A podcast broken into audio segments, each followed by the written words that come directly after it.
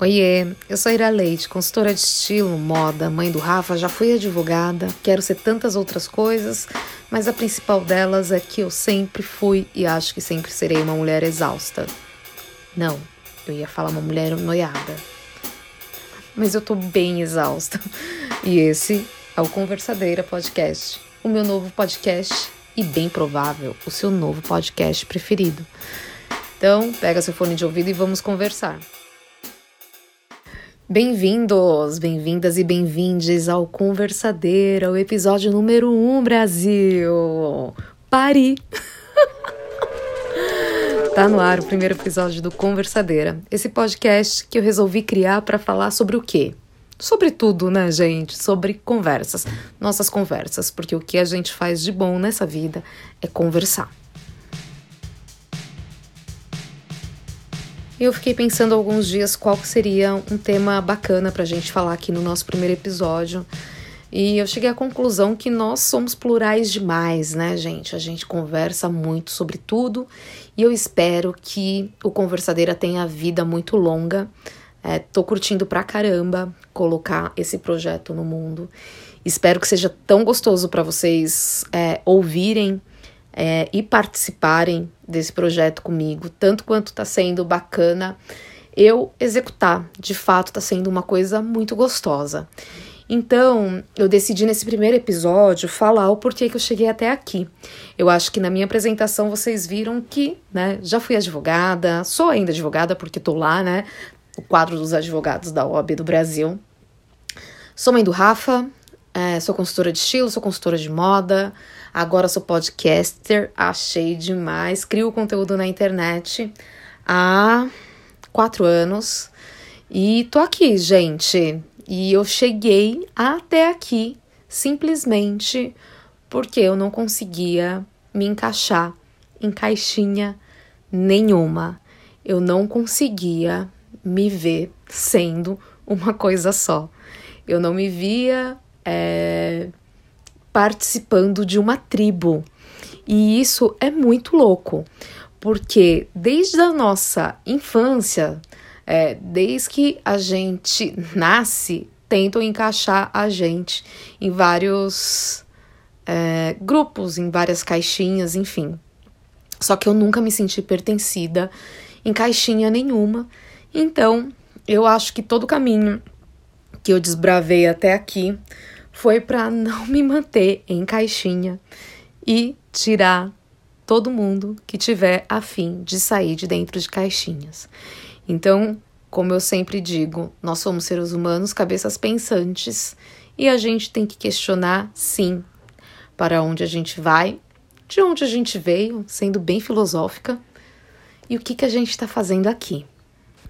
Mas se você acha que eu sempre fui desse jeito, sempre fui questionadora, sempre fui inquieta, não. Durante muito tempo eu tentei ser mais quietinha, tentei seguir lá o plano da tradicional família brasileira, onde a gente nasce, estuda, se forma, tá lá, gata no mercado de trabalho, trabalha, trabalha, trabalha, se aposenta, enfim. Mas é, eu tentei ser essa pessoa, mas não consegui. É, eu advoguei por volta de 10 anos, sigo advogando ainda bem eventualmente, mas exclusivamente advoguei durante muito tempo durante 10, 11 anos. É, casei, casei com o meu melhor amigo e sem planejar, sem pensar, tivemos um filho também no susto, porque decidi para quê, né, gente? Eu não consigo. Então, é, o Rafa nasceu, e quando o Rafa nasceu, eu percebi que eu tava tendo uma vida bem merda. E eu decidi parar pra pensar de onde eu vim, o que eu tava fazendo ali e pra onde eu queria ir. E a maternidade bateu muito forte em mim, muito forte, e eu passei a questionar tudo e todos. É, e na, colado na minha maternidade também, na fase que eu tava no porpério, eu perdi um dos meus melhores amigos, então me fez questionar muita coisa do que, que eu tava fazendo aqui. E durante esse mesmo período foi quando meu olhar se voltou para o universo feminino. E eu tentava entender é, por que, que as mulheres, depois que elas, a maioria delas, né, tinham mãe, a maioria delas que eu tinha conhecimento, né, que eu tinha vivência, é, depois que elas viravam mãe, elas viravam mãe. Mãe e mais alguma coisa. E eu falava assim, gente, não, a gente é outra coisa e também mãe, a gente é a gente e também mãe. E aquilo ali foi me despertando muita coisa e eu me questionei bastante, me questionei na profissão, percebi que eu tinha herdado um comportamento laborativo do meu pai, que era chegar em casa exausta e tudo bem achar que trabalho era chato, que tudo bem é, chegar exausta do ambiente de trabalho, tudo bem pegar o dinheiro é, do seu salário e gastar com roupas, com drinks, porque a gente merece. Então eu percebi que eu não era feliz o tempo todo, eu era feliz em todo momento. E aqui eu não tô nem falando, gente, de ser apoliana. Eu tô falando que eu simplesmente não, não, não sentia realizada trabalhando, é, não me sentia realizada naquela, naquela modalidade de vida que eu estava vivendo. E eu percebi que se eu continuasse ali, eu iria chegar num ponto ou em um lugar que eu não ia curtir. E isso demorou muito tempo. Moda, como vocês sabem, é o que eu trabalho hoje. É, eu sou uma pessoa que eu amo trabalhar.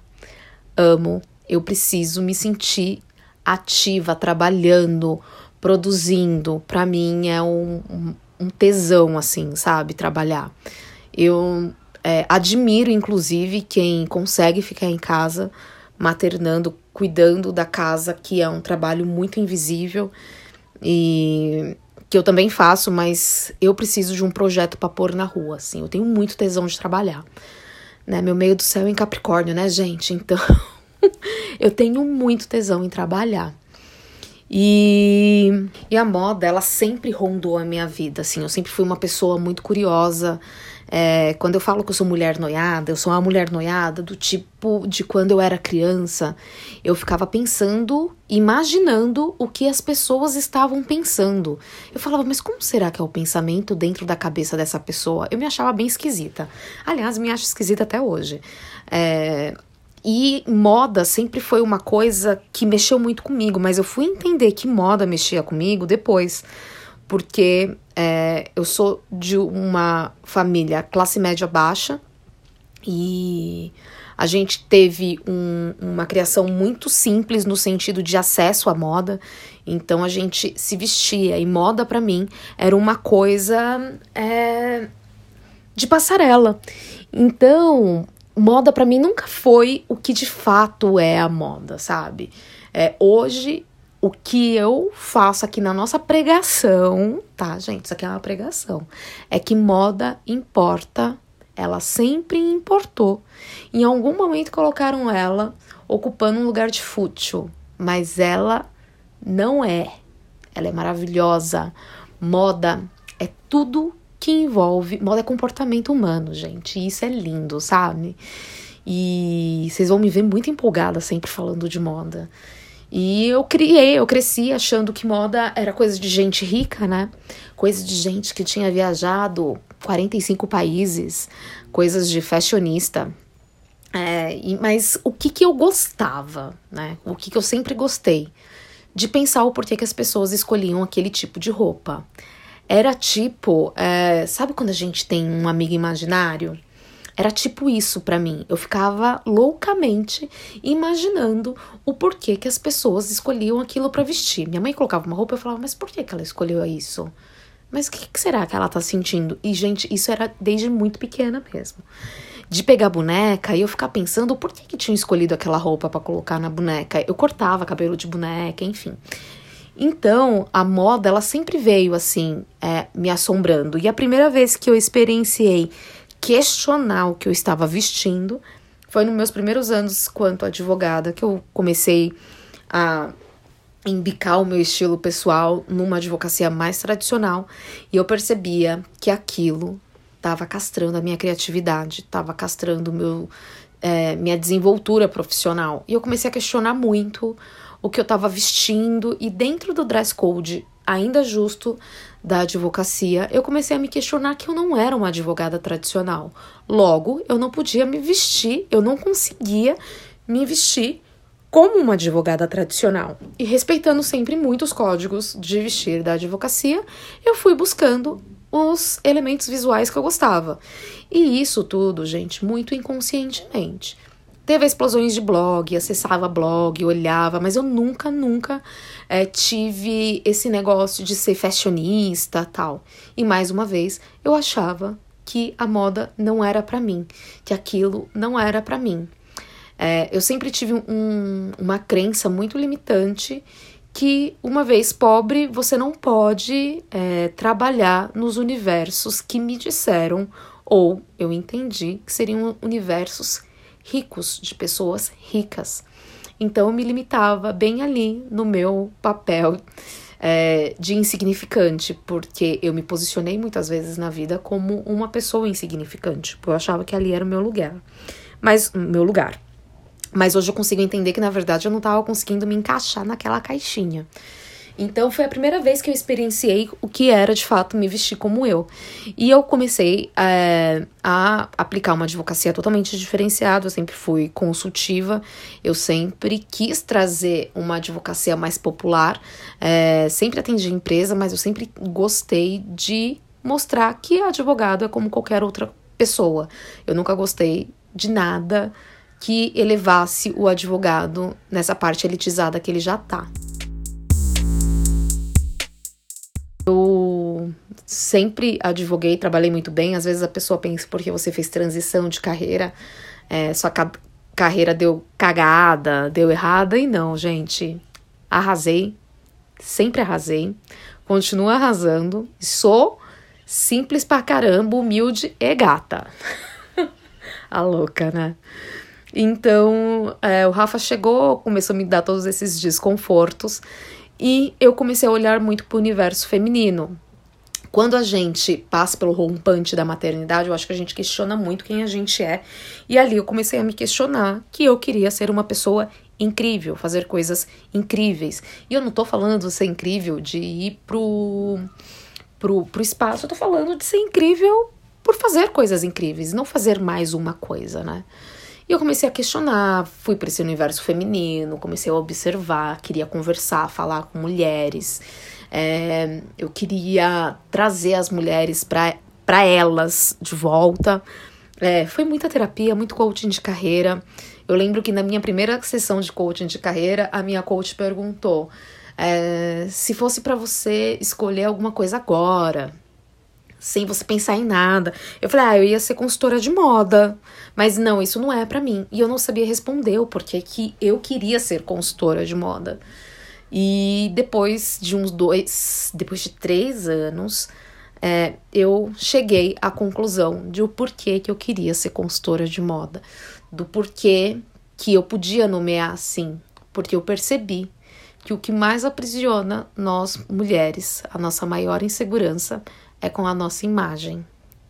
E eu percebi o quanto que a gente deixa de fazer algo, de conquistar um mundo, de se sentir mais a gente, de se sentir mais empoderado. Não gosto muito desse termo, porque esse termo vem, né, gente, sendo é, mal utilizado, mas enfim, porque simplesmente a gente tá pensando em roupa, sabe?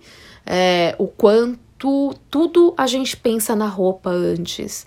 E a roupa, ela nunca tá, ou quase nunca, tá naquele negócio de eu estou assim porque eu gosto, porque me representa, porque eu me sinto muito foda nessas roupas. Então, eu descobri na moda a minha ferramenta de tentar dar a liberdade para tantas outras mulheres. É, tudo, gente, tudo na nossa vida, se a gente olhar, se você parar agora e você olhar à sua volta, tudo é sobre vestimenta, sabe? Tudo é sobre vestuário. Roupa, ela não é uma futilidade, uma opção. É, ela é uma escolha, ela é uma necessidade. Então você passa escolhendo o que você vai vestir todos os dias. Se não é o seu caso, você deve viver numa praia de nudismo, mas no geral, Todos os dias a gente escolhe o que a gente vai vestir. Quando a gente está gestando, e eu imagino que tenha sido assim quando minha mãe me, me gerou e provavelmente a sua também, a gente pensa logo em que roupa vai colocar nas primeiras horas de vida do nosso filho.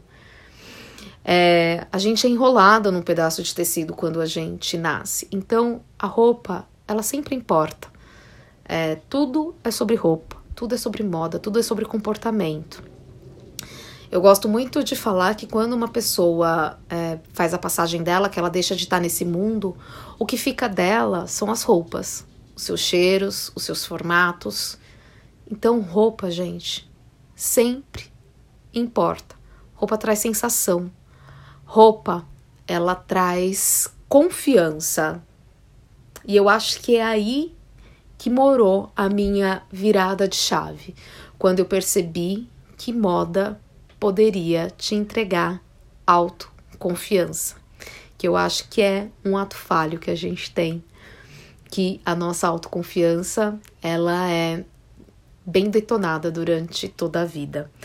Então, eu descobri ali na moda o meu caminho, o meu rolê, a minha ferramenta para fazer as pessoas acessarem a sua autoconfiança e a sua liberdade.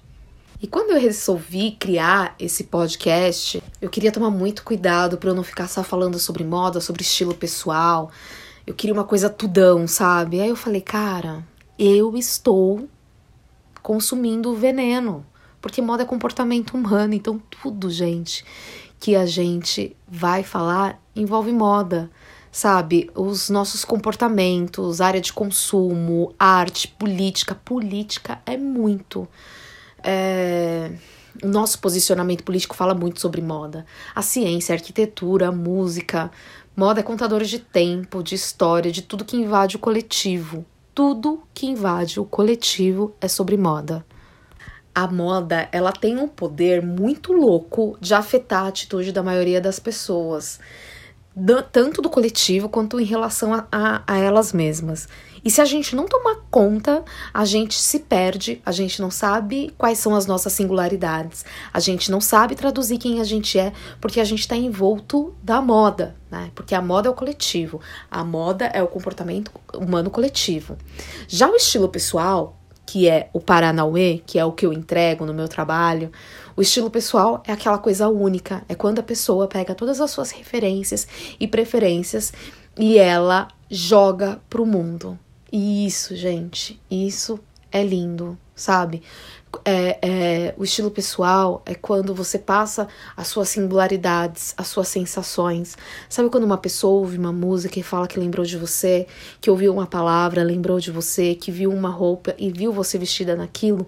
Isso é estilo pessoal. Então você percebe que moda e estilo pessoal é além da roupa? A moda é tão maluca que ela é até difícil de ter uma definição com precisão. E no dicionário é, falam que ela é um uso passageiro que regula de acordo com o gosto do momento, a forma de viver, de vestir, a maneira de vestir, moda, costume, vontade. Então perceba que a moda ela é um contador de tempo. Então, por mais que você ache que você não gosta de moda, que você não é uma pessoa das modas, como eu já achei, ou que, inclusive, você não é digno de viver a moda, a moda vive em você. A moda te influencia em absolutamente tudo. A moda te influencia na maneira que você pensa, na profissão que você vai escolher e, inclusive, do seu jeito de maternar. E moda vem de modo, né? Modo mutável de viver. Ai, gente, eu acho isso tão lindo, tão lindo. É. Ai, ó, sem palavras, não vou nem editar essa parte, porque Sabe quando você tá apaixonado, que você suspira? Sou eu assim, tentando fazer a pregação da moda, de uma moda mais tangível, sabe? E quando a gente fala de uma moda mais tangível, aí a gente entra no assunto roupa, o que a gente veste, o que representa, o que comunica. E aí a gente vai cair na esfera do estilo pessoal, que é lindo, muito lindo, quando você consegue traduzir a sua singularidade e você sabe que só você usa aquilo daquela forma. E não, não tô falando que você é exclusivona, sabe? Que nossa, só você faz isso. Mas é as suas singularidades. Alguém tem a letra igual a sua? Não, né? Pois é, ninguém tem um estilo igual ao seu. Então já começou a pensar que se você aí é dos rolês de moda tal, você já pensou que aqui a gente não vai definir ninguém pelos sete estilos universais. Aqui o estilo que importa é o seu. E a moda que importa é a nossa. E eu falei que eu ia tentar não ficar falando só de moda e estilo pessoal, mas aqui nesse novo episódio eu precisei falar o porquê que eu cheguei até aqui. E o meu objetivo, gente, é sempre espalhar a palavra. E qual é a principal palavra? Que é muito legal ser quem você é. Que tá tudo bem você gostar de quem você é. Que tá tudo bem você é, conviver de uma maneira sem ódio com o corpo que você tá. Que tá tudo bem você tá exausta. Que tá tudo bem você tá cansada, exausta de simplesmente ser você. E que não tá tudo bem, tá sempre tudo bem não tá tudo bem. E é isso, não tá tudo bem. Então, aqui é mais um canal pra gente espalhar a palavra de uma vida possível. E essa vida tem moda, e essa vida tem estilo pessoal, e essa vida tem noia, essa vida tem conversa, porque nós somos de conversar. Então, espero que toda terça-feira eu consiga colocar um episódio aqui no ar pra gente ter as nossas conversas e se você tem alguma coisa para me contar, se você quiser participar de alguma forma, ou falar uma noia sua enquanto mulher, se falar é, do que é a moda para você, qualquer coisa que você queira falar pra gente falar aqui no Conversas, me manda um e-mail para conversadeirapodcast@gmail.com. E se você quer saber um pouco mais de mim, um pouco mais ver a minha linda face, porque sou gata, Ninguém vai me convencer ao contrário. me segue lá no Instagram, no arroba ira.leite. E também tem o meu site, iraleite.com.br. Eu espero que esse projeto tenha vida longa e que a gente consiga conversar e perceber, né, gente? Que tá tudo certo ser a gente, que a gente é assim mesmo. tá bem? É isso. Eu espero que as nossas conversas sejam grandes conversas. Beijo, outro, tchau!